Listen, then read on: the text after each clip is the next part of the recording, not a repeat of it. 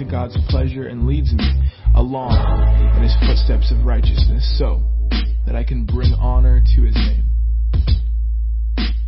Lord, even when your path takes me through the valley of deepest darkness, fear will never conquer me, for you already have. You remain close to me and lead me through it all the way. Your authority is my strength and my peace. The comfort of your love takes away my fear. I will never be lonely, for you are near. You become my delicious feast. Even when my enemies dare to fight, you anoint me with your fragrance of the Holy Spirit. You give me all I can drink of you until my heart overflows. So why would I fear the future? For your goodness and love pursue me all the days of my life. Then afterward, when my life is through, I'll return to your glorious presence and be forever with you.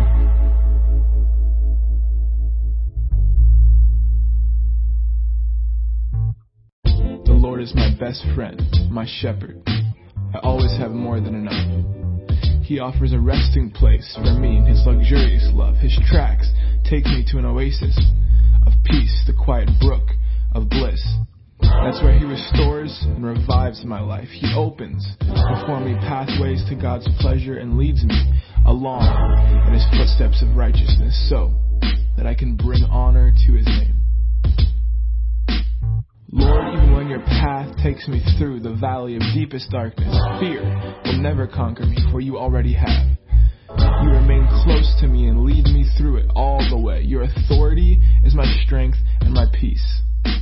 The comfort of your love takes away my fear. I will never be lonely, for you are near. You become my delicious feast. Even when my enemies dare to fight, you anoint me with your fragrance of the Holy Spirit. You give me all I can drink of you until my heart overflows. So why would I fear the future? For your goodness and love pursue me all the days of my life. Then afterward, when my life is through, I'll return to your glorious presence and be forever with you.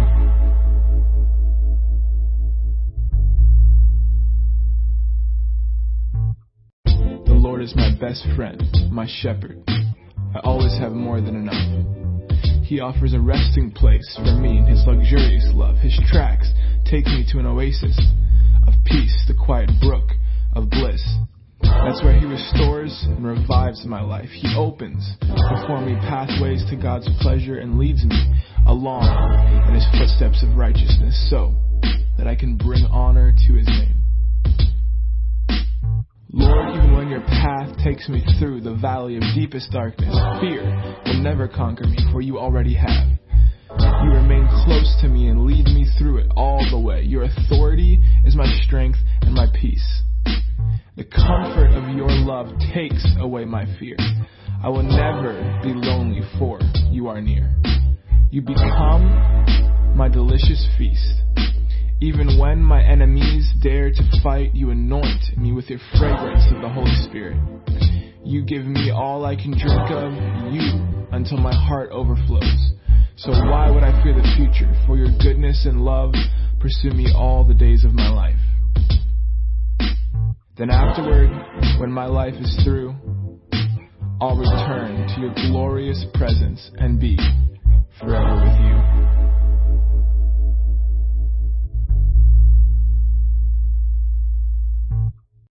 The Lord is my best friend, my shepherd. I always have more than enough. He offers a resting place for me in his luxurious love. His tracks take me to an oasis of peace, the quiet brook of bliss. That's where he restores and revives my life. He opens before me pathways to God's pleasure and leads me along in his footsteps of righteousness so that I can bring honor to his name. Lord, even when your path takes me through the valley of deepest darkness, fear will never conquer me, for you already have. You remain close to me and lead me through it all the way. Your authority is my strength and my peace. The comfort of your love takes away my fear. I will never be lonely, for you are near. You become my delicious feast. Even when my enemies dare to fight, you anoint me with your fragrance of the Holy Spirit. You give me all I can drink of, you, until my heart overflows. So why would I fear the future? For your goodness and love pursue me all the days of my life. Then afterward, when my life is through, I'll return to your glorious presence and be forever with you.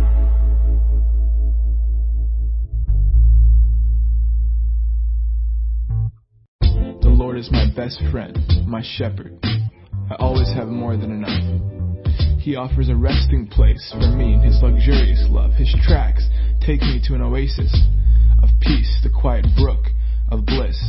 That's where he restores and revives my life. He opens before me pathways to God's Good morning, everybody. I want to welcome you to Victory Christian Fellowship. What an opportunity we have today to commune with God and to receive from Him. He is good and great and gracious and greatly to be praised. Heavenly Father, we are full of joy this morning because we're gathered together here in your presence. And Lord, we thank you that you are a great and awesome God, and we bless your name. We lift your name up today, Lord, and we welcome your presence and your Holy Spirit. And thank you, Lord, for confirming your word with signs following in Jesus' name. Amen. Let's worship the Lord together. Are You ready to worship this morning? Come on. Saturday was silent. Truly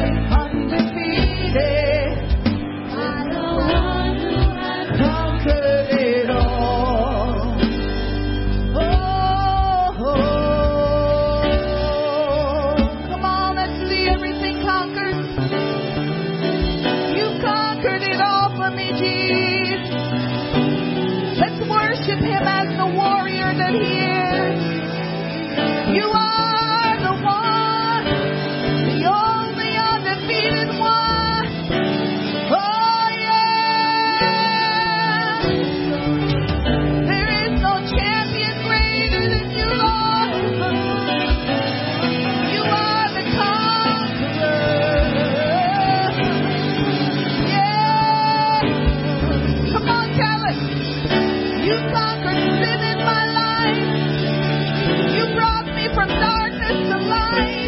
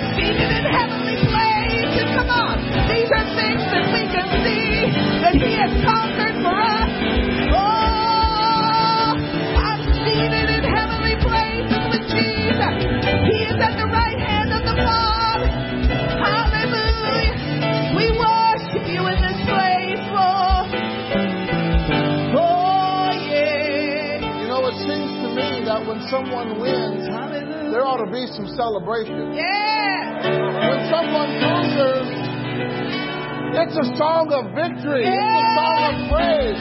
Come on.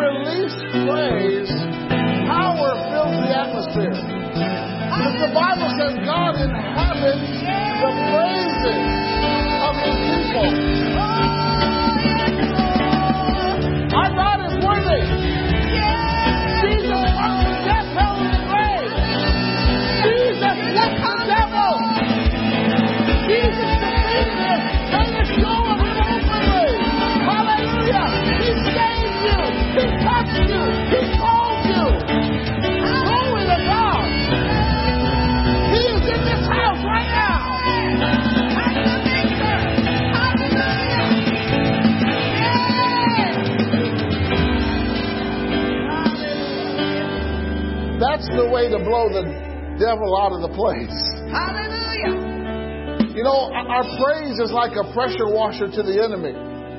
You know, if someone were to stand in front of uh, the fire hose, you know, that pressure that comes out, they would be, they'd be knocked down, right? Our praise just knocks down the enemy. It stops him in his tracks. It renders him useless and ineffective.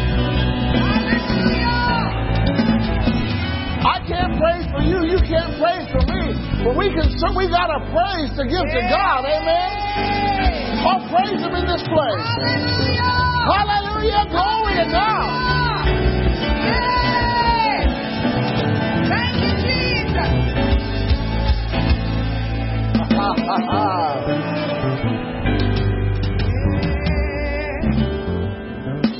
and praise has nothing to do with feeling. Amen. It has everything to do with faith. I know Paul and Silas certainly didn't feel like praising God. They were whipped, beaten, and chained. It wasn't even a good atmosphere. But their praise changed the atmosphere.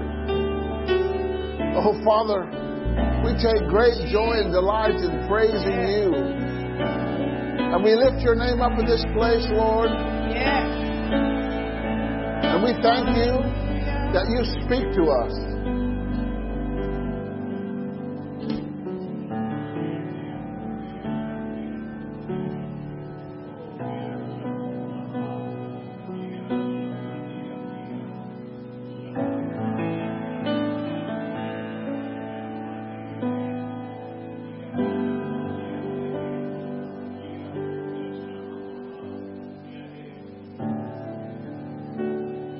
Defeated the enemy by accomplishing my Father's will and doing His work. And I've given you my ability, my power, and my authority for you to do the same. Stand your ground, take your territory. Move forward in the things that I have for you. For I am with you. Take hold of my hand, and together we will conquer the land. Hallelujah. Amen, amen, amen. Amen. Well, you may be seated if you can. Hallelujah. We're glad that you're here this morning.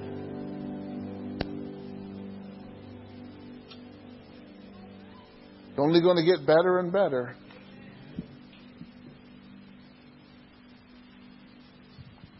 I have to say something before we Yeah, get yeah, in there. Um, you know, the enemy has already been defeated, like from Yes. the cross. Jesus came, did it, he's done. So your, our job is to enforce the enemy's defeat. Yes, amen. And there are global defeats and there are personal defeats in our lives that need to be enforced. So the global, you have to look at the seasons of the world system. So the global enemy to be defeated now is what? Fear. And to that, with that enemy comes everything the enemy wants to attack you with in your life. So there's the fear of economy. There's the fear of sickness and disease. There's the fear of training, of education, right? You see how fear has affected every area? And that's the enemy to defeat. It's fear. And it's not just going to be a global issue because the devil only has so many resources to use. So he needs you to, to do marketing for him, to do word of mouth. And you have to decide if you're going to do marketing for the devil or slap him upside the face. You see what I'm saying? That's how you enforce the defeat. If you were given keys to something and a thief tries to come in and steal what you've been given keys to protect, what are you going to do? Just say, oh, it's the season for thievery. I better let him. no, you have to protect and enforce your authority of those keys, which means you're not getting in. I'm the only one allowed to be here, right? So you tell the devil that about your own life. He's already Amen. been defeated. Amen. Amen. Well, let's get ready to speak the word. Use the authority that God's given us as we make our confession. Amen. I invite you, all of us, to join in together and say this. We worship, Worship God, awesome God. The great and amazing God is among us. Our God reigns supreme. He is God of gods and Lord of lords. God is great, mighty, and awesome. Our God stands alone. He is the one and only rock of our salvation, our chief cornerstone and our firm foundation. We are safe and secure in Him. Our God is the Lord of kings and the revealer of secrets. He Shows us things that are hidden.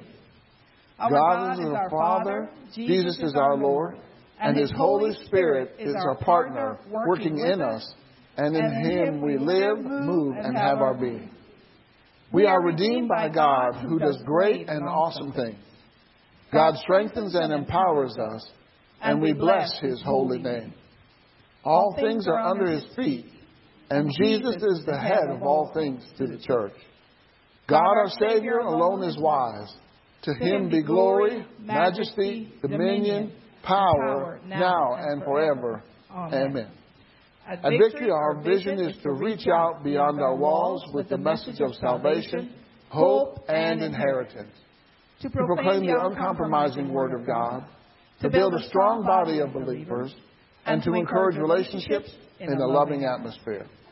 We activate God's Word to go into all the world and preach the gospel to every creature. At Victory Christian Fellowship, we are inheriting God's promises and experiencing their benefits. Amen. Amen. Hallelujah. Glory to God. Well, um, we're going to take this moment now and we're going to receive uh, some members into our church. You know, we are a membership church, amen?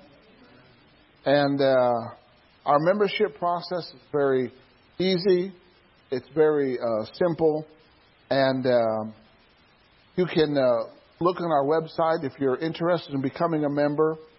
And uh, I just want to read uh, a couple verses here in 1 Corinthians chapter 12. Hallelujah. And uh, it says, verse 12, For as the body is one and has many members, and all members of that one body, being many, are one body, so also is Christ. And he goes, he, he says some things, but I'm just going to read it. Um, the body is not one member, but many. If the foot shall say, Because I'm not the hand, you know, your feet aren't complaining that they're the hands, right? Is it therefore not of the body? And if the ear shall say, Because I am not the eye, I am not of the body? Is it therefore not of the body? If the whole body were an eye, where would the hearing be? If the whole uh, were hearing, where would the smelling? But now has God set the members, every one of them, in the body as it has pleased Him. Notice, God is pleased with membership.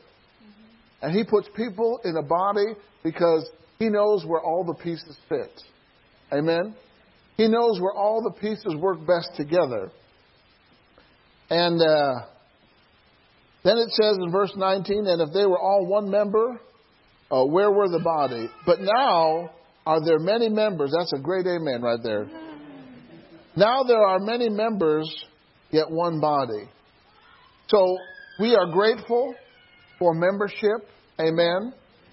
And uh, I would like to, uh, at this time, I want to call up uh, Paul and Mary Ferretti and Nathan Schmidt. Amen. So Nate, just to explain, if you are, if you were part of your family as a member of our church, but you turned 18, you get to make your own decision now if you want to still remain being a member. So Nate is doing that part. Amen. So I just want to explain that for all the teenagers because they might not realize that. Yes. so, And we're so grateful for our members, and we just want to welcome them uh, into our family this morning. Nate, we want to welcome you as a member of Victory Christian Fellowship. Hallelujah. You guys want to come up here too? Come on. Paul and Lisa, you want to come up too? he's standing on his own now. All right. Paul, I want to welcome you to a member. Victory Christian Fellowship. Mary, I want to welcome you as a member. Christian Fellowship, bless you. Let's stand up, guys.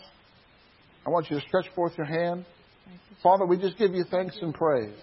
Lord, we thank you for your anointing, your fresh anointing, your strength, and your power to come upon these in the name of Jesus. Lord, I thank you that we will watch over them. Lord, we will cause them to flourish and to thrive in the name of Jesus. Father, we bless them now, Father. Thank you for your anointing and your power and your grace. In the name of Jesus, we give you thanks and praise.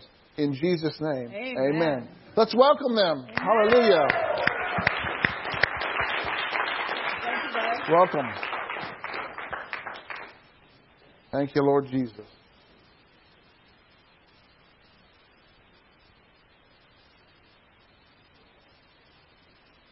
We have some announcements that are in the back, and uh, you can check those out. I'm only going to announce uh, two things here. Um, number one, on uh, March 27th, at 11 a.m. Uh, we're going to have our egg hunt. We're also going to have our Barnabas group meeting at 8:30. And then our egg hunt is going to be at 11 for ages uh, 2 to 10. And uh, we invite anyone uh, to come and partake of that. And that's going to be a great time. We've got a good surprise uh, for you, and uh, you'll have to come and see what that is. Amen. And then also on April 16th and 17th, we're having our uh, annual women's conference, and our guest is going to be uh, Robin D. Bullock. It's going to be a great time, and I think we've had already like almost a little over 70 responses. So, uh, ladies, if you haven't responded yet, I would encourage you to do so. We're getting calls from different states, and it's going to be a great time. And then he's also going to be with us on that Sunday as well. And uh, we're going to have a great time uh, in the Lord. Amen. All right. Uh, before I dismiss the kids, I just want to uh, say this thing. Um, you know, Timmy didn't want to put his money in the offering on Sunday morning. So his mother decided uh, to use some hurried creative reasoning with him. You don't want that money, honey, he whispered in his ear. Quick, drop it in the plate. It's tainted. Horrified, the little boy obeyed. After a few seconds, he whispered, But, Mommy, was the money tainted? Is, was it dirty? Oh, no, dear. She replied, It's not really dirty. It just tain't yours and it tain't mine, she replied. It's God's.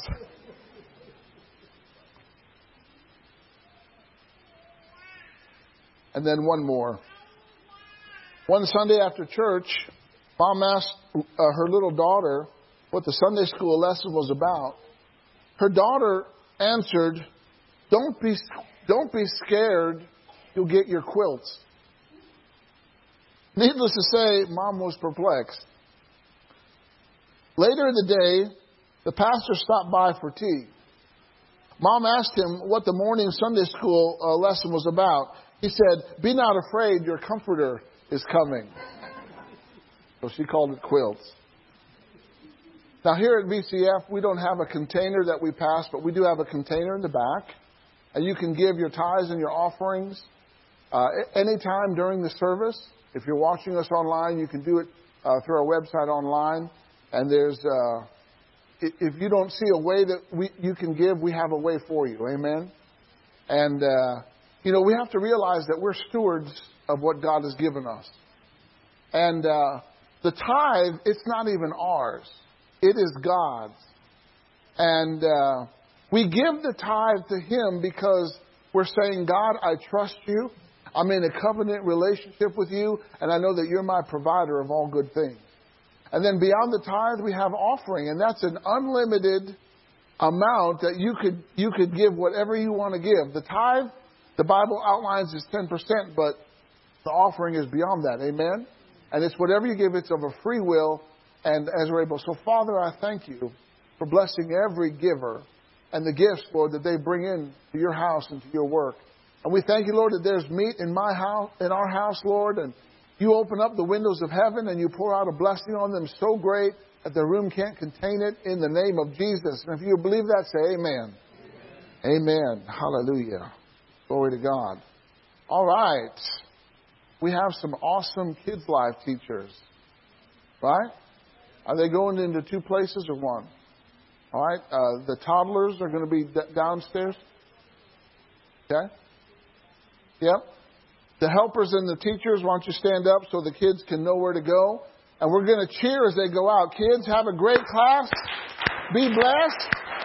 Have fun in Jesus.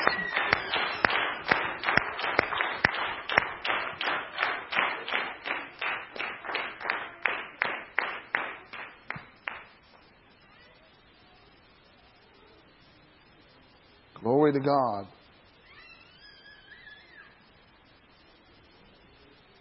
How many were glad when you said today, I'm going to church? To the house of God, amen? It is my desire that you have an encounter with the Almighty. And this morning, it was placed on my heart to talk about how you can believe, receive, and give forgiveness. Everybody say forgiveness. It is a powerful thing. You know, the forgiveness that God offers is free. It's plentiful, it's available, and it's in stock. You can receive it right now. Amen? He doesn't ship it through Amazon. You don't have to have a Prime membership. But His forgiveness is available, plentiful, and it arrives in the moment you ask for it. When you ask the Lord to forgive you, He won't put you on hold, but He will take your call personally. Amen? He won't send you to a robocall. Right? But every request for forgiveness is answered personally by the Lord.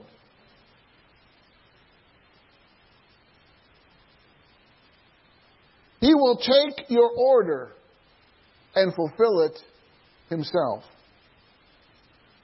I want you to turn to the Bible in 1 John chapter 1. There are three things that I want to talk to you about forgiveness. Number one, that God is willing to forgive. Number two, you need to re- request forgiveness. And number three, you need to give forgiveness with the forgiveness that you've been given. So, First John chapter 1, let's start with verse 7. First John chapter 1, verse 7. But if, notice that word if. Is that automatic? No, that is a choice and a decision that you have to make. If we walk in the light as He is in the light. Well, how do I walk in the light? It simply means to walk according to the Word of God. Let that be the standard for your life, how you live, how you interact, how you do things. We have fellowship with one another. Everybody say fellowship. What's fellowship? It's two people in the same ship. Amen? And the blood of Jesus Christ, His Son, cleanses us from a little bit of sin. It cleanses us from all sin. That's powerful. Do you realize anytime we violate God's word, that's sin? Everybody say sin. It's not an issue. It's not a bad habit. It is sin. Amen? And Jesus is the only one who can deal with our sin. Verse 8 If we say that we have no sin, we deceive ourselves and the truth is not in us. Does that mean that we're a perpetual sinner? No. We came out of the sin nature. When, when if you're born again, if Jesus Christ is your Lord, then you no longer have the sin nature. Amen? Verse 9. If we confess our sins, notice if. That's another decision that you got to make, a choice that you got to make. If we confess our sins, He is faithful. Oh, that's a shouting word right there. God is faithful. What's He going to do? He is faithful and just to forgive us our sins and to cleanse us from all unrighteousness. Now, I want to make a distinction this morning. When the Bible usually refers to sin singular, it's not knowing Jesus. When the Bible refers to sins plural, it's the mistakes that we've made even after knowing Jesus. Amen?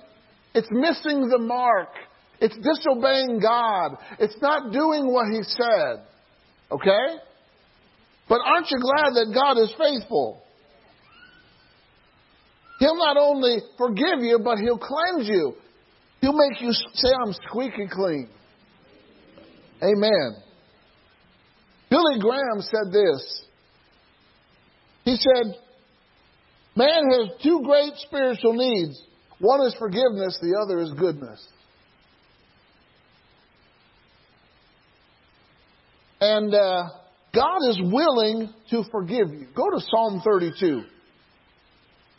I want you to know that God is willing, He has a willingness to forgive you when you mess up, when you make a mistake. Well, I'll never mess up. Yeah, you just messed up right there.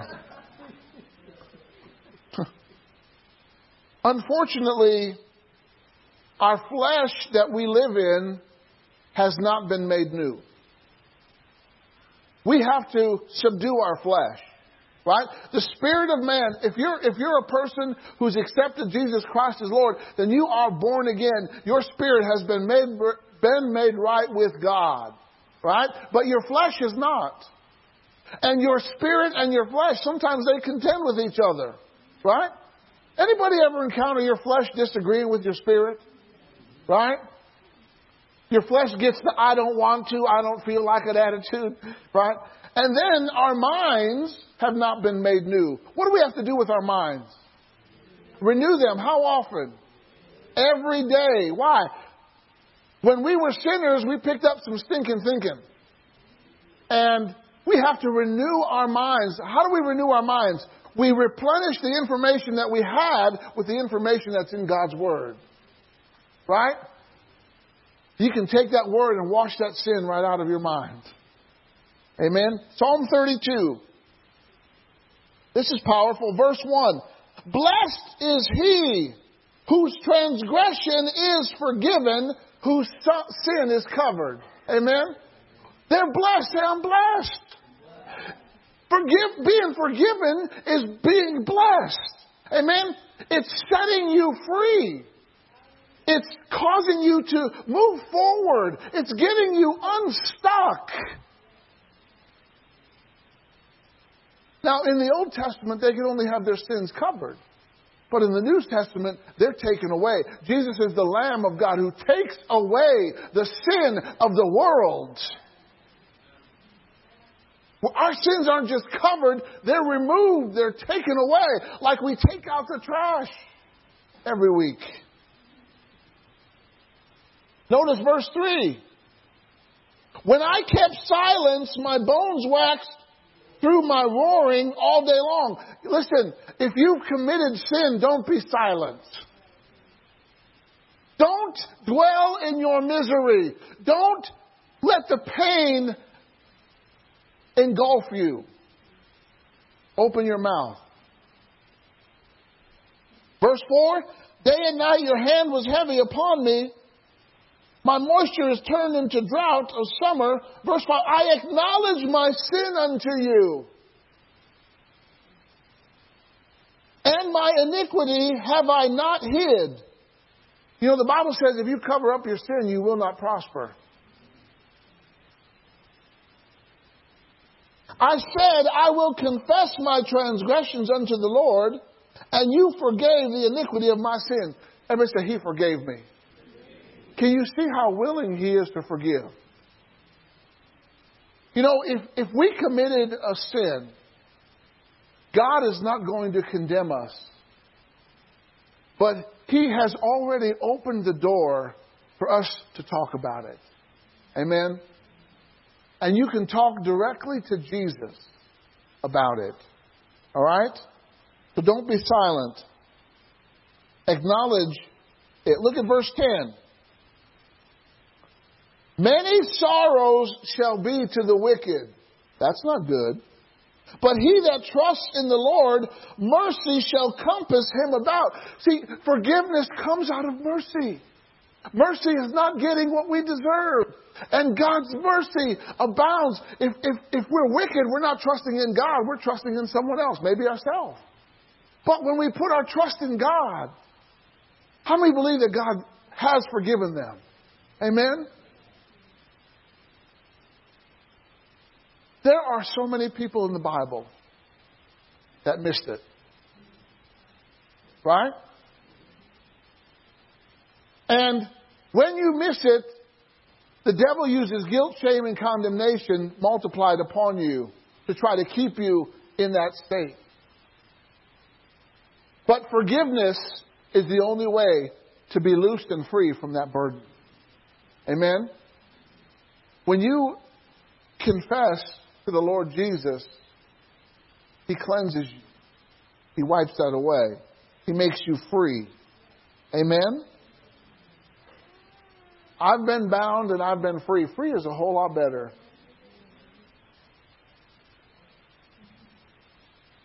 Go to Psalm 85. Psalm 85. Oh, we're going to get free today. Psalm 85. Look at verse 1. Lord, you have been favorable unto your land.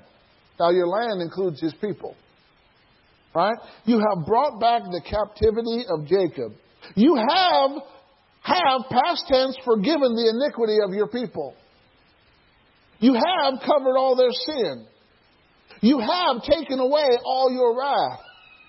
You have turned yourself from the fierceness of your anger. Can you say amen? This is how God views it. He's already in the position, like He's got a storehouse full of forgiveness that's just waiting for you to claim it in the name of Jesus. He is so willing to forgive. Go to Psalm 103. Psalm 103. Look at verse 3. Why do we bless the Lord? Because He forgives what? All my iniquities. Amen? And He heals all my diseases.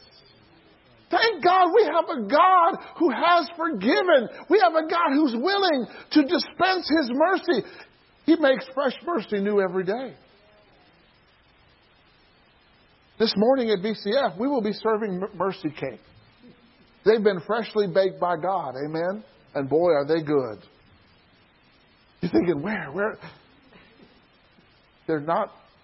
They're, they're, you know what I'm saying. Right? All right, go down to verse 10. He has not dealt with us after our sins, nor rewarded us according to our iniquities. Can someone say amen? He doesn't deal with us based on our foolishness. Doesn't, doesn't mean He doesn't correct us. No, He corrects us. He may rebuke us, but He doesn't deal with us according to our iniquities. Amen. That's awesome.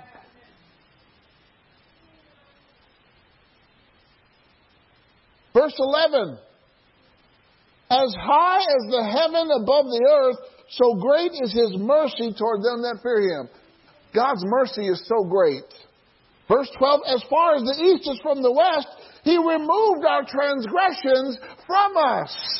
He doesn't even remember your transgressions. Once you confess to Him and talk to Him and He forgives you, He doesn't remember it anymore. He'll never bring it up again. You know, when Peter denied Jesus, knowing him three times, the man had traveled with him for about three years or, or around there. Right? He went with him wherever he went. He, he ate with him. He saw him work. And then at the end, he denied knowing him. I don't know him. I don't know him. I don't know that man. Well, he sinned, didn't he? And after the rooster crowed, Peter wept bitterly. Why? Because he realized what he had done. Jesus even told him it was going to happen before it happened. Right? But so Peter, he went back to fishing. Jesus had rose, risen from the dead. You know, um, he went to the tomb and then he went back fishing, right? And while they were fishing, they weren't catching anything. And Jesus was on the shore with fish for breakfast. And Peter, they said, the master's on the shore. Peter jumped into the water and swam shore, and that's when Jesus and him had a little conversation. Did you notice that Jesus did not say, Hey, Peter, do you remember when you denied me? Didn't even bring it up. He said, Peter, do you love me? Three times. Right? Three transgressions, three confessions. The confessions triumphed over the transgression. And that man who confessed his sin to Jesus, who declared his love for Jesus, was able to preach on the day of Pentecost. Not only was he forgiven and cleansed, but he was restored. It was like it hadn't even happened. Now, it ha- God, God recorded in His Word for us for our benefit, but that's the freeing power of forgiveness.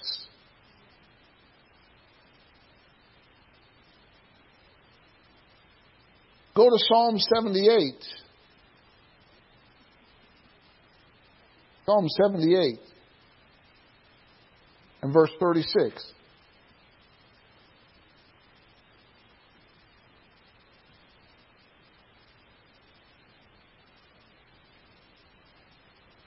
Look at what they did to God.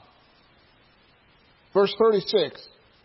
Psalm 78, verse 36. Nevertheless, they did flatter him with their mouth, and they lied unto him with their tongue.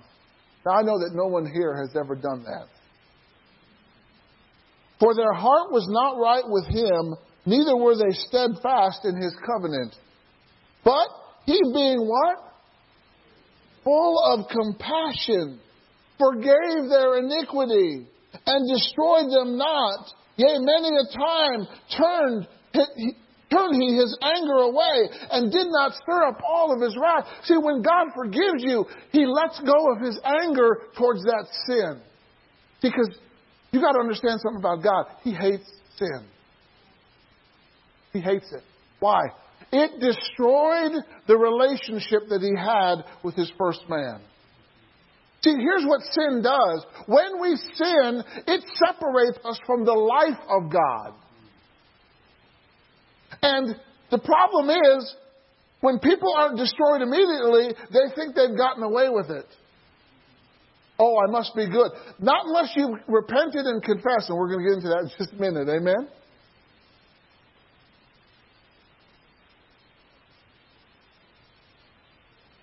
I just want you to know that our God is willing to forgive. Go to Ephesians chapter 1.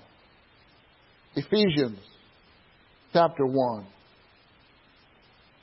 What am I doing? I'm painting a picture of the goodness of God.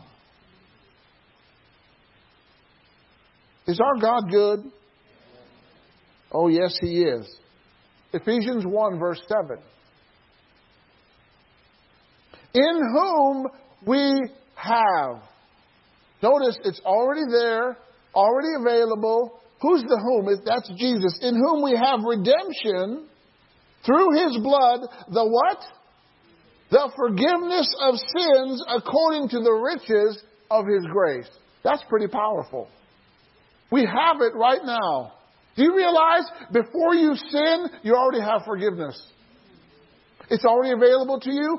You can already access it.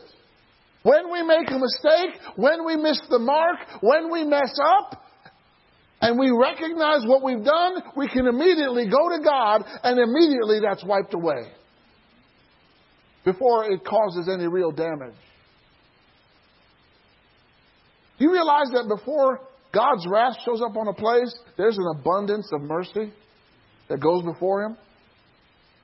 Do you realize how many opportunities were we given to get to know Jesus as the Savior. Some of us, maybe it took a little while. Some of us maybe have been more thick headed than others. Right? But did God give up on you? Did God? No. He kept calling you. He kept drawing you. He kept showing you His love. See, it's the goodness of God that goes before someone that leads them to repentance. Jesus said, I did not come to condemn the world, I've come to save the world. The enemy is the condemner. Jesus is the Savior.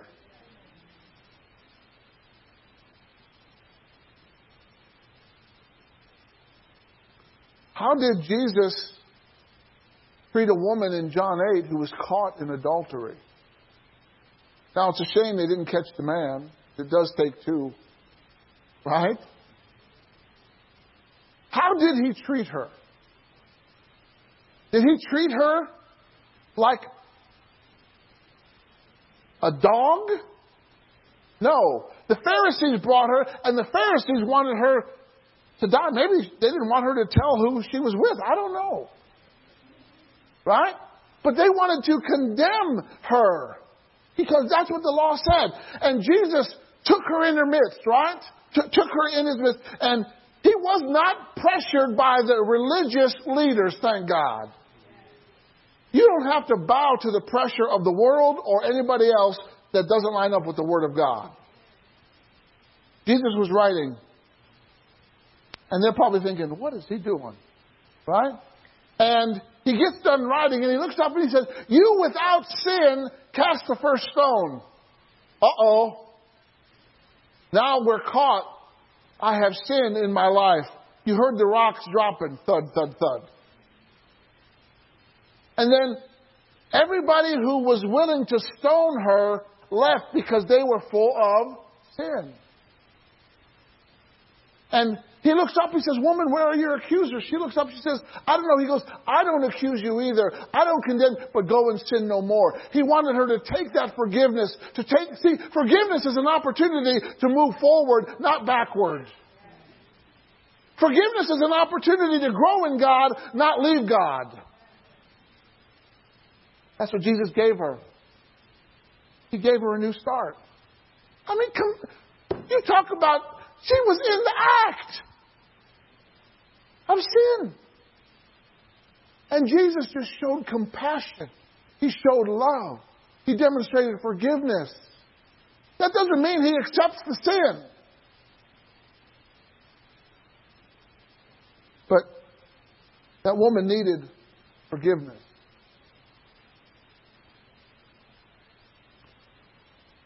Hallelujah. Number two, we know that God forgives. It's available.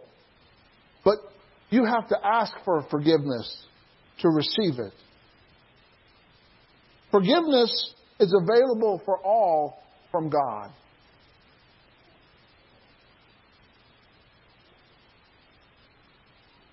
Mark Twain said this Forgiveness is the fragrance the violet sheds on the heel that has crushed it. Think about that. Forgiveness is the fragrance of the violet that goes forth after the heel crushes it. That's pretty powerful. Amen? Go to Acts chapter 2. Acts chapter 2 and verse 38.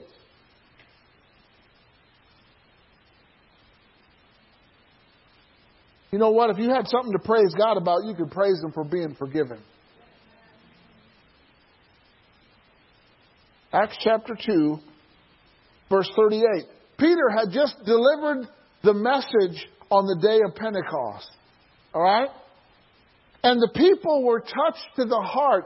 He didn't even make an altar call, but the Holy Ghost was so moving on the people's hearts, right, that they asked him, and uh, verse, well, look at verse 37. Now, when they heard this, what did they hear? They heard, they heard the word of God. They heard about his resurrection. They were pricked in their heart and said unto Peter and the rest of the apostles, Men and brethren, what shall we do? Everybody said, What shall I do? Then Peter said unto them, Repent. Repent is making a decisive decision to change and taking access or action to carry out that change. Say it's time to make a change. See, they didn't know what to do. They're hearing this message. What do I do? How do I respond to this message? Peter's first word, repent.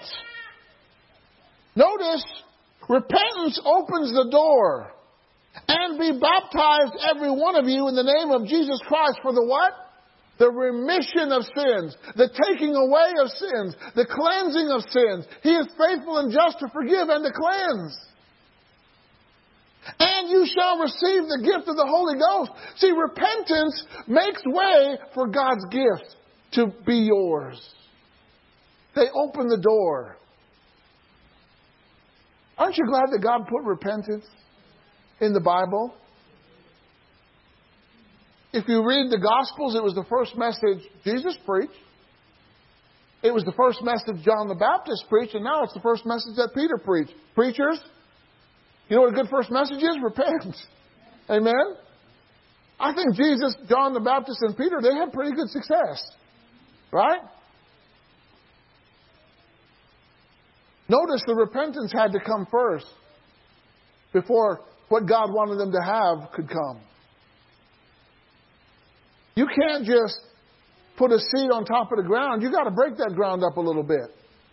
Right? You got to prepare the ground. If you've never planted anything, you got to prepare the ground so so it can be receptive to the seed. Amen. Repentance is our preparing the ground. Hallelujah. All right, go to Acts chapter 3. Verse 19. Repent ye therefore, and repentance is making a request, really. You're, making a statement to God saying, God, I'm sorry for what I've done. I'm sorry for I behaved. I want what you have for me. Amen? That's repentance. Repentance is making a change in your mind, a change in your behavior. If you haven't changed your behavior, you haven't repented.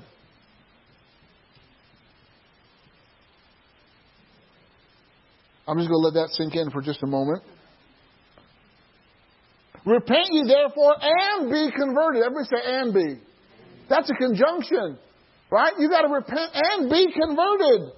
You got to carry out that repentance that your sins may be blotted out when the times of refreshing shall come from the presence of the Lord. You know, sometimes God wants His refreshing to come, but there's a block at the door. The door is locked and it needs to be opened through repentance. And once you repent, it's a very simple thing, but it has powerful consequences. It's more than just saying, I'm sorry. It's literally with your whole being changing. Amen? Whether you realize it or not, this is good stuff. Go, go to Acts chapter 8. Acts chapter 8. This was when the Holy Ghost was uh, moving and people were being filled and touched. And uh, there was a man by the name of uh, Simon who um, he was kind of a sorcerer. He was kind of witnessing these things, right? And in verse 19, he saw that through the laying on of hands, people received the Holy Spirit. Okay? And he said, Give me this power also that on whomsoever I lay hands, he may receive the Holy Ghost. But Peter said unto him, Your money perish with you, because you thought you, that the gift of God may be purchased with money. You can't purchase gifts of God with money. He said, Repent therefore of this thy wickedness and pray God if perhaps the thought of your heart may be forgiven you. For I perceive that you're in the gall in the for you are in the gall of bitterness and in the bond of iniquity. Notice that there's a bond there, right? Simon didn't know that he was bound, but Peter was pointing it out because if you try to buy the, gift of God with money, you got a problem. There's something wrong with your heart. Do you realize sin is a heart problem? It will affect the rest of your life. Sin is bondage. Sin is depression. Sin is confinement. Sin is restriction. Okay? Hallelujah. But thank God that what can we do about it? We can go to the Lord and we can request and He'll forgive us on the spot. Amen? Glory to God. Let's go to Isaiah chapter 1. Isaiah chapter 1. Hallelujah.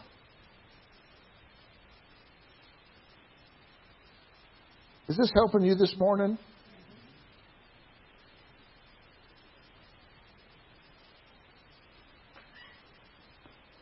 Look at verse 18, Isaiah chapter 1, verse 18. Come now, who has to come? Who's given the invitation? God has given the invitation. Who has to come? You and I.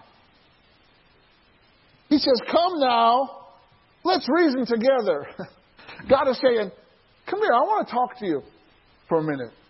Let's reason together. I want to have a conversation. I need to point out some things.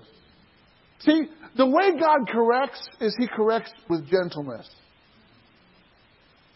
Now, God will correct public sin in a public way, but He'll correct private sin in a private way.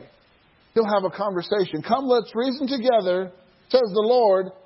Though your sins be as scarlet, you're stained, they're red. You, you, can't, you can't wash it out. I've been trying to get this stain out. Tide doesn't take it out. Shout doesn't take it out. Gain doesn't take it out. Only the blood of Jesus can take it out. Though your sins are as scarlet, they shall be white as snow. What happens? Your conversation brought about a change. And because you had a conversation with the Lord, now you're white, He wiped the stain away. You left the presence of the Lord. Look, the stain is out. Amen? Though your sins were scarlet, they shall be white as snow. Though they be red like crimson, they shall be as wool. Be willing and obedient. We like to look at the willing and obedient part, but sometimes we forget the first part of that. Right? Do you realize that thank God for Moses? That man prayed for Israel. Israel would make some mistakes, right? They made a calf and they started worshiping it. They were complaining. Well, I didn't know complaining is a sin. Well, you just found out. Complaining, murmuring, and grumbling are sins. Why? Look at God's reaction to when they occur. He doesn't get happy. He gets mad. He said, What are you talking about me about for? Well, I wasn't complaining about you. Yes, you were. If they spoke against Moses, they said, How come the people are talking against me? All right? Everybody say that's sin. What does sin do? Sin separates you from God. Right? It cuts off the life supply. It puts you in confinement. Okay? Look, Just go to Numbers chapter 14. Numbers chapter 14. All right? Verse 17. He says, Now I pray. Everybody say, pray. What's the, what's, the, what's the thing that you should do if you sin? Stop, drop, and pray. Right? If you catch on fire, stop, drop, and roll. But if you sin, which is actually catching on a spiritual fire, stop, drop, and pray. Everybody say stop, drop, and pray. Just stop what you're doing and pray and take care of it quickly.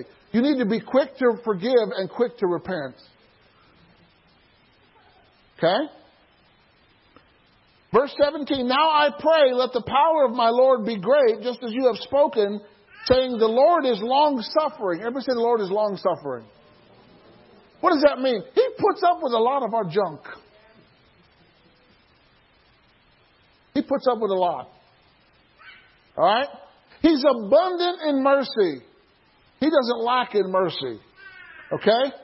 Forgiving iniquity and transgression but he by, he by no means clears the guilty.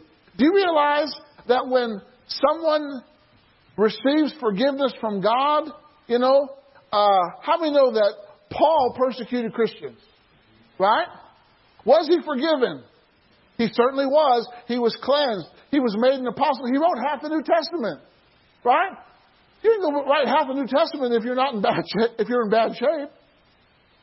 But did Paul then experience persecution? How could someone who was forgiven experience, because he reaped, he sowed those seeds. But thank God that because he was forgiven, he overcame all the persecution that came against him. Amen? Was David forgiven? What happened to his first son? Died. What happened to his other son? Incest. What happened to his other son? Tried to subvert the kingdom from him. Even though he was forgiven, they still experienced consequences because of what they sowed. Amen? Does that mean I'm going to experience all my consequences? Not necessarily. I just want you to know that God forgives, but He doesn't clear the guilty. And that's really more for us when we forgive someone. And I'm going to get into that in just a moment. All right? So He'll bring the iniquity on the fathers to the third and fourth generation. Verse 19, pardon the iniquity of this people, I pray, according to the greatness of your mercy. Aren't you glad we can plead on the greatness of the mercy of God? Amen? You can plead your case. Okay? Just as you have forgiven this people from Egypt even until now. Verse 20, then the Lord said, I have pardoned according to your word. Is that not powerful? If they didn't have someone praying for them, they'd have been in trouble. But thank God the prayer stopped the trouble. But truly, as I live, all the earth shall be filled with the glory of the Lord. Because all these men who have seen my glory and the signs which I did in Egypt and in the wilderness and have put me to the test these now ten times and have not heeded my voice. See, they didn't really repent, but Moses prayed on their behalf and it was God's mercy that forgave them.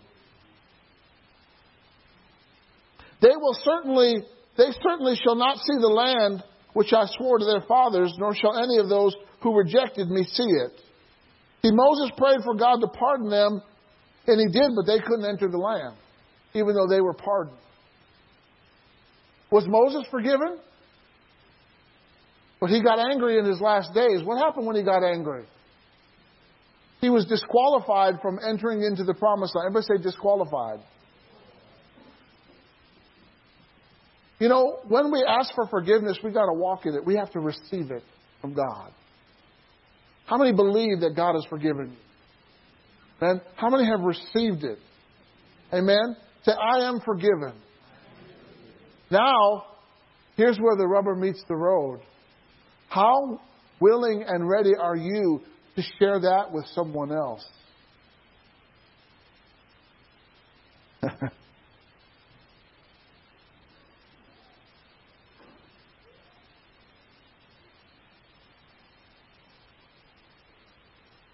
we have to forgive others because God has forgiven you. If you have been wronged, abused, hurt, offended, violated, lied about, or betrayed, one thing that helps you move on and heal is forgiveness. Can I get a witness? What Jesus was free. Did Jesus get, make you have any requirements to forgive you? Then guess what? We can't put any requirements on someone else to forgive them. Why? God is letting you borrow His forgiveness to forgive them. Amen. With the same forgiveness that He's given us, we give to others. All right? So it's based on faith. Everybody say faith. All right? Unforgiveness holds on to the pain sorrow, ill will, bitterness, and anger of what was done to you. If you refuse to forgive, you will always be attached to the negative. You'll have the negative effects, the emotions, the feelings, and the experiences.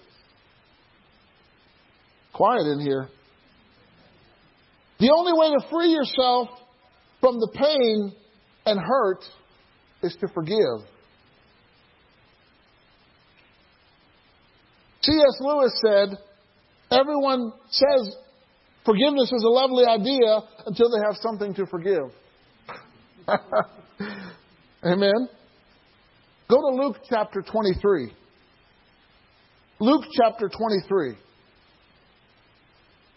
Oh, and you're going to see an illustration of what this means, and it's going to really make sense. I'm excited to do it. I can't wait to do it, actually. I just don't want to get ahead of myself. Luke 23, verse 33.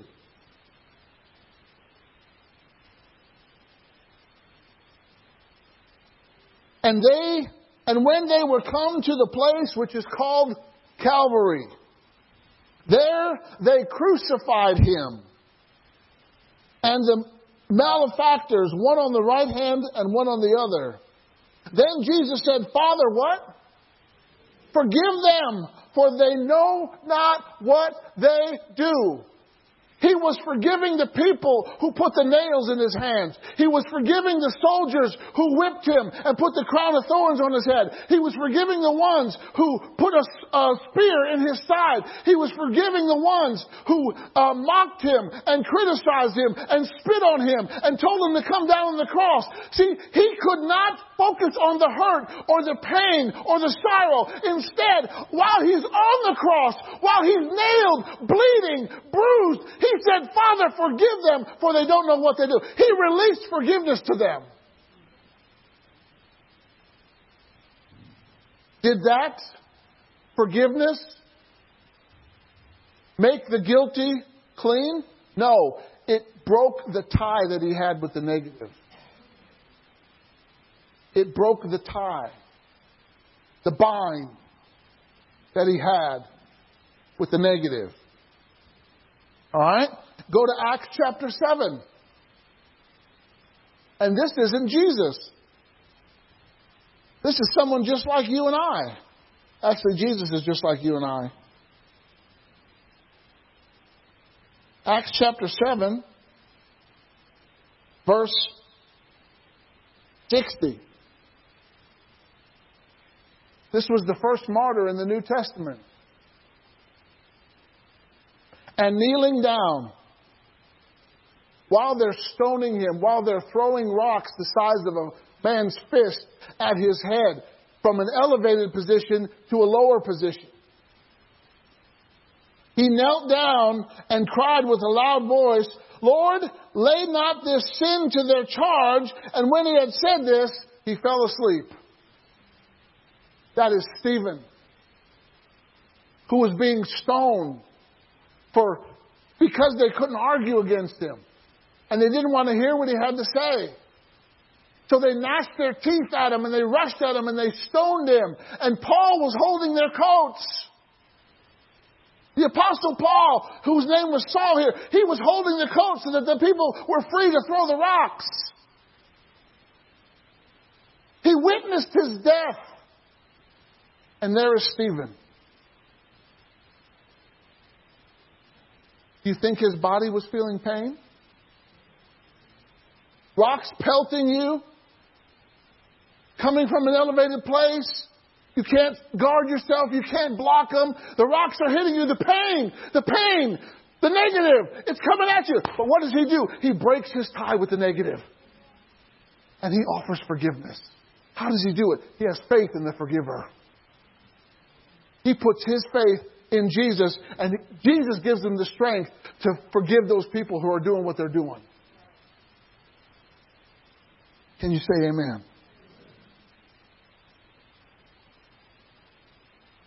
Go to 2 Timothy chapter 4. 2 Timothy chapter 4.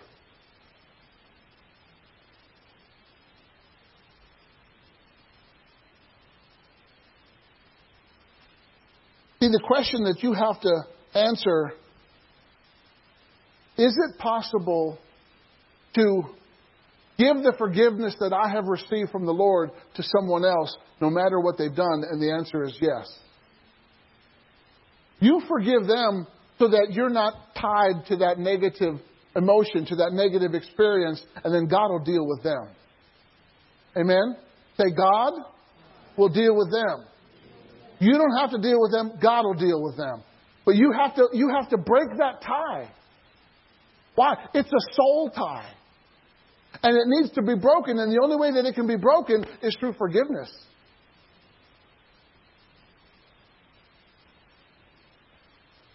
You know, Stephen didn't say, Father, forgive them and make them good people. He just said, forgive them. Why? He was releasing himself from that negative. He's about to enter into glory. You don't want to enter into glory with that negative weight. Amen? 2 Timothy chapter 4, verse 16. At my first answer, no man stood with me. All men forsook me. I pray God that it may not be laid to their charge. Oh my goodness. Do you feel like forgiving when you're forsaken? When people told you they were going to do something and they didn't follow through, or they didn't carry it out, you know, or they left you behind, right? But yet, what is Paul doing? I pray that it's not laid to their charge. He's exercising the mercy of God. Amen? Instead of giving in to the anger and to the hurt, you know, all of us have been hurt some way, shape, or another. Amen? But if you're still bound by that hurt, you need to cut it loose. In the name of Jesus. Why? It will affect your life. Go to Ephesians chapter 4. Ephesians chapter 4.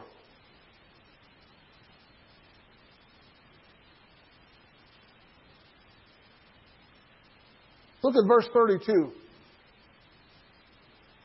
Oh well, no, no, no. We better um, we better back up and uh, let's go back up to verse 29. Ephesians 4, 29. Let no corrupt communication. That's unwholesome word. Proceed out of where? But that which is good to the use of edifying, that it may minister grace unto the hearers, and grieve not the Spirit of God. Can he be grieved? Absolutely. What grieves him? When we don't listen to him, when we don't obey him, when we don't do what he says. Alright? Whereby you are sealed unto the day of redemption. Let all bitterness, wrath, anger, and clamor, and evil speaking be put away. Let it drop. Don't get it, don't let it come out of your mouth. Everybody say, let it go. And don't start singing the song from uh, uh, Frozen, yeah. Put away from you with all malice. Verse 32, and be kind to one another. Tender hearted, what's that next word? Forgiving. Why? You're going to have plenty of opportunities where people are going to do you wrong. They're going to hurt you. They may not even intend to do it. Sometimes it just happens, amen? People get hurt unintentionally. Why? Because this flesh that we're in, sometimes it just leads me down the wrong path if you're listening to it. Be tenderhearted, forgiving, ongoing, continuing one another, even as God, for Christ's sake, has forgiven you. you. We have got to forgive others as God has forgiven us. Go to Mark chapter 11. Mark chapter 11. You know, some messages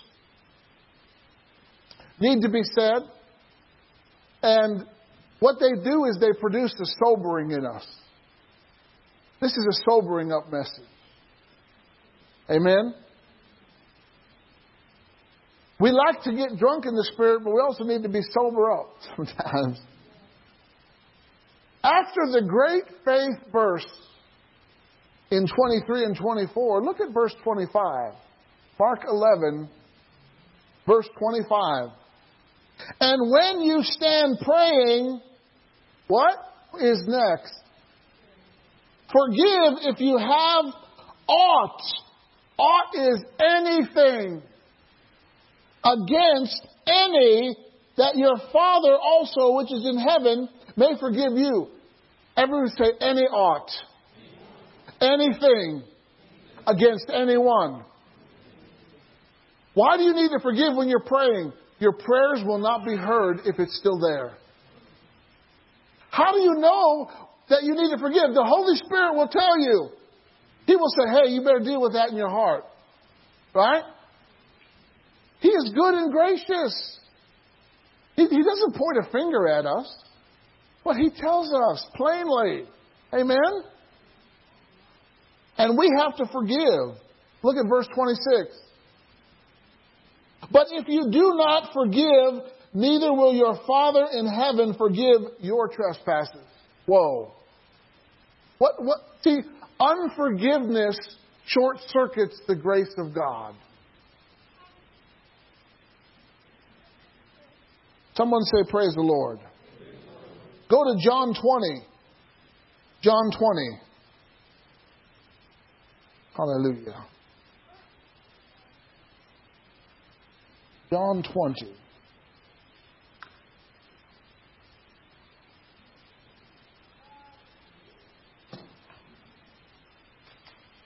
Look at verse 20.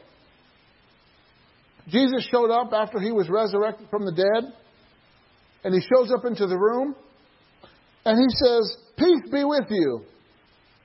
When he had said this, he showed them his hands and his side. The only person with wounds in heaven is Jesus. Why? As a constant reminder of his shed blood. And as a constant reminder of his available forgiveness. Then the disciples were glad when they saw the Lord. So Jesus said to them, Peace be to you. As the Father has sent me, I also send you. When he had said this, he breathed on them and said to them, Receive the Holy Spirit. They were born again. He said, If you forgive the sins of any, they are what? Whoa! Is that an awesome responsibility? But if you retain the sins of any, they are what? Retained. How many want to retain the sins of others? So what do you got to do? Forgive them. Set them free. Amen? Hallelujah. I need a volunteer. Stephen looks like he's a willing volunteer. Thank you, Stephen, for willing to volunteer. All right? I'm going to show you how this works. Okay?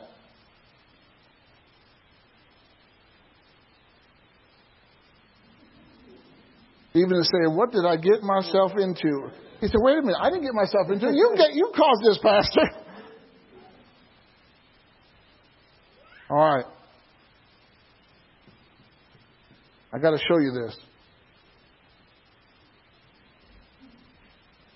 Stephen hurt me.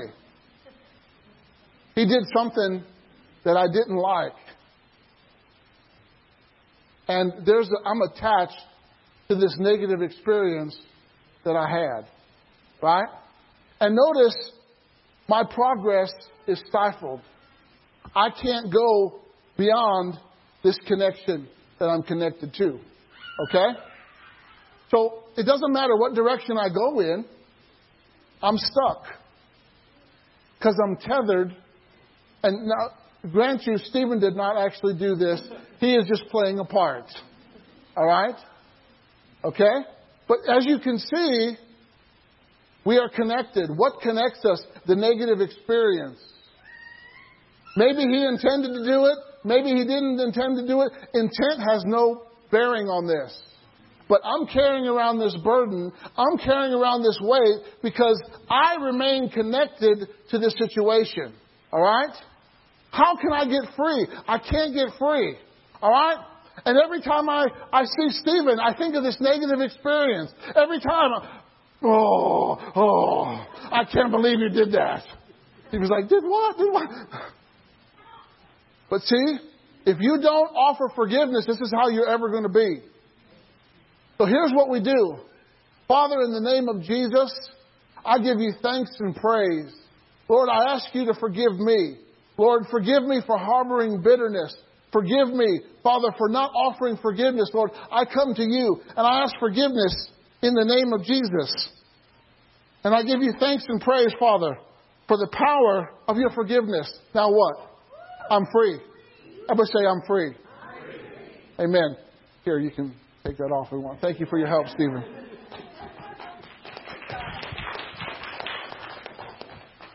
I'm going to end with this. There are two places in the Bible that mention the word unforgiving. One is in Romans, and one is in 2 Timothy. And I'm going to read them to you, and then we're going to have a freeing party. Amen? We're going to let loose of those bonds and those ties that have uh, held us up for so long, and we're going to be free to progress in God. and you're going to see greater glory and greater goodness than you ever have before. Romans chapter 1, verses 28 to 32. Even as they did not like to retain God in their knowledge, God gave them over to a debased mind, to those things which are not fitting, being filled with all unrighteousness, sexual immorality, wickedness, covetousness, maliciousness, full of envy, murder, strife, deceit, evil mindedness. They are whisperers, backbiters, haters of God, violent, proud, boasters, inventors of evil things, disobedient to parents, undiscerning, untrustworthy, unloving, unforgiving, unmerciful. Some, some translations vary in the word unforgiving. Who knowing the righteous judgment of God that those who practice such things are deserving of death. They're practicing unforgiveness. They're refusing to forgive, even though they have opportunities to do so. Even God is telling them to do so. They said, No, I'm going to keep my pain. I'm going to keep my sorrow. It's mine. I'm not letting it go. All right, and then in 2 Timothy chapter 3, verses 2 through 5. For men will be lovers of them. He's talking about the last days. Men will be lovers of themselves. Do we see that in our day today? Lovers of money, boasters, proud, blasphemers, disobedient to parents, unthankful, unholy, unloving, unforgiving. Slanderers, without self control, brutal, despisers of good, traitors, headstrong, haughty, lovers of pleasure rather than lovers of God, having a form of godliness but denying its power. See, when you're an unforgiving person, you really you do not commit to a truce. You're really a truce breaker. And you want to you would rather keep the pain and the sorrow versus the joy that comes. See, if Stephen actually did something wrong, my forgiving him doesn't clear him of the wrong that he did. It separates my connection with what he did to me. Amen? And it makes me free. I'm not thinking of that. I'm not reminded of it. And by the way, when you forgive, you have to forget.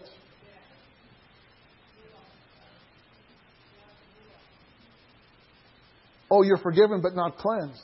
No, Jesus said, I forgive you and, and cleanse you. That cleansing washes that away. Amen? How many times did Jesus talk about his cross experience after he rose from the dead? He did. He, he showed the wounds, but he didn't say, "Ow." He, you could touch those wounds. Those t- you could touch. You could touch those wounds. You know, like when you touch a wound, it's sore, right? I have a little cut on my hand. If you touch it, it it's sore, right? But there was no soreness for people to touch his wounds. Why? That he was cleansed from the pain of the cross. He was cleansed from the crown of thorns. He was cleansed from the whipping. He was cleansed from the crucifixion. Now he was celebrating the resurrection. See why? He had forgiven the people on the cross. He would, he would refuse to be bound by the negative emotions, the negative experiences, the things that were done to him. He was an innocent man. He did not deserve what he did, but he took it for our sakes because that's what he had to do to release the sin from the world. But when he rose from the dead, he never talked about the pain of the crucifixion. Once he rose from the dead, that pain was done. It was gone. It was out of his system. And he was free, free, free. Amen? So, number one, you got to believe that God forgives you.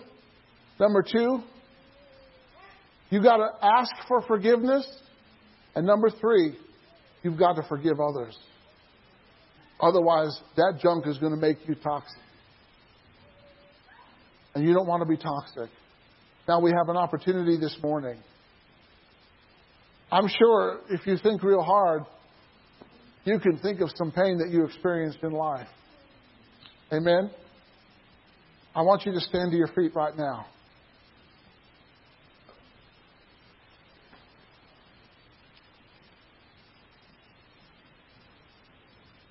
And I want you to forgive whoever hurt you Doesn't matter what they did, doesn't matter the, the, the reason you are forgiving them. You're releasing yourself from that negative experience, from that negative moment, from that hurt and that pain in the name of Jesus. I just want you to do it right now. You could do it in your mind or you can speak it out. I'm not asking you to say their name, but you, you know what they did. And the devil will bring it up to you whenever he wants to capture you and bind you and confine you and restrict you. He'll bring it to your mind. He'll bring it to your mind. And you'll take actions to separate yourself. But today we're going to get free. God wants you free. He wants you to open the door for the blessings that He has for you. Father, in the name of Jesus Christ with the forgiveness that we have received from you. You forgive all our iniquities. You remove our transgressions. You cleanse us from all unrighteousness. With that forgiveness, Father, we're forgiving those who said what they said, who did what they did, Lord, who treated me in that way. In the name of Jesus, I forgive them. I forgive them and release them in the name of Jesus. And Lord, we give you thanks and praise for cleansing us from all unrighteousness. And maybe you're here today because you need to receive forgiveness from your Father. There's something that you have done that He hasn't been pleased with. He hasn't been for. He hasn't been, He hasn't accepted. And we need to come clean right now in the name of Jesus. And you need to receive the forgiveness. Is there anybody here? I'm not going to have you come up. I just want you to put your hand up to say, Pastor, I need to receive the forgiveness. I need to receive God's forgiveness in the name of Jesus. I'm not going to ask you about it. I just want you to put your hand up. Thank you, Lord, for these hands. Any hand that's raised, you're telling God that you're a candidate for His mercy. Father, right now, in the name of Jesus, I thank you for your abundant mercy to cleanse us from all unrighteousness right now in the name of Jesus. Lord, we did wrong. We went against your word. And Lord, we're going to walk with you. We're going to change our minds. We're going to change the direction of our lives. We're going to stop being selfish and stop being God minded and put others first. We're going to stop disregarding the Word of God and we're going to start living it and putting it into practice in the name of Jesus. Oh, Father, we give you thanks and praise that you're cleaning house tonight, Lord. You're rooting out all these evil things, all these wicked things, Father, so that your people can be a glorious people, a blood bought church with full of glory and power and splendor of the Lord in the name of Jesus. Receive the forgiveness right now. Say, I take it. It's mine. Thank you, Lord, for forgiving me. Begin to praise Him that He's forgiven you. Praise Him that He's washed you and cleansed you. Praise Him that His wrath is not coming on you.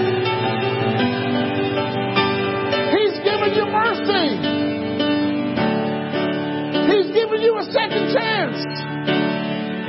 He's wiped your slate clean. And now you're in a position to receive what He has for you. Receive the blessing. Receive the goodness. Receive the grace.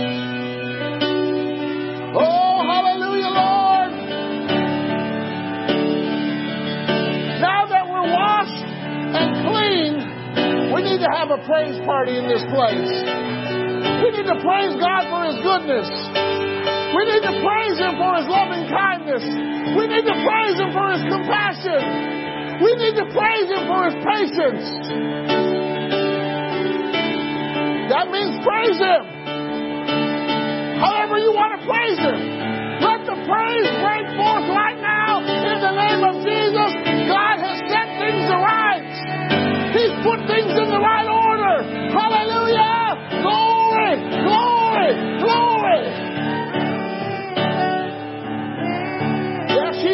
Praising.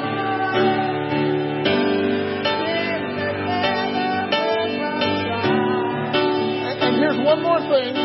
You can keep playing, singing. In the book of James, it says, "For uh, call for the elders of the church when you're sick. Let them pray over you, anointing you with oil." and they shall be healed, and if they've committed any sins, they'll be forgiven. So if you need healing in your body right now, there's a healer here in this house. If you need healing from anything, I want you to come up right now and receive healing from the Lord in the name of Jesus. Hallelujah.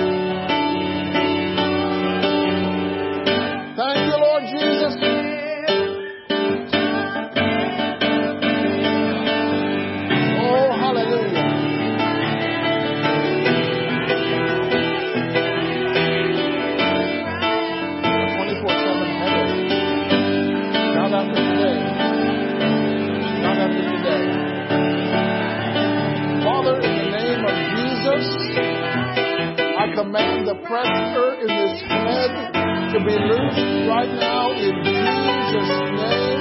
And I thank you, Lord, that pressure will not produce any more pain, Father, but you will correct it from within. In the name of Jesus, receive the healing power of God. It is yours, daughter of God. It is yours, princess of God. It is yours.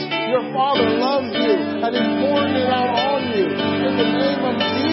Father, I thank you for touching her from head to toe right now with your strength, power, and glory.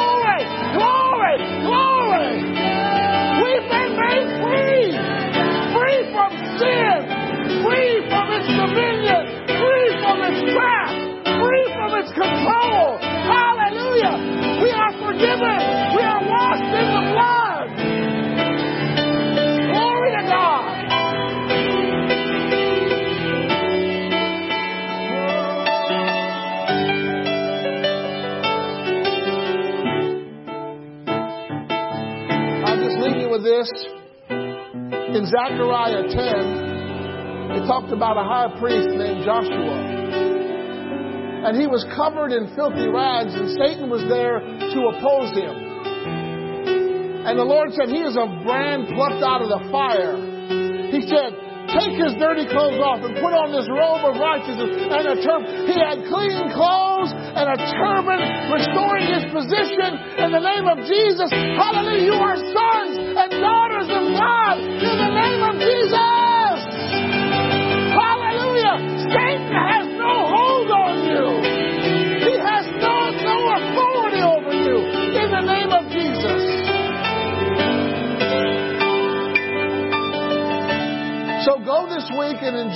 forgiveness and pass it on to someone else.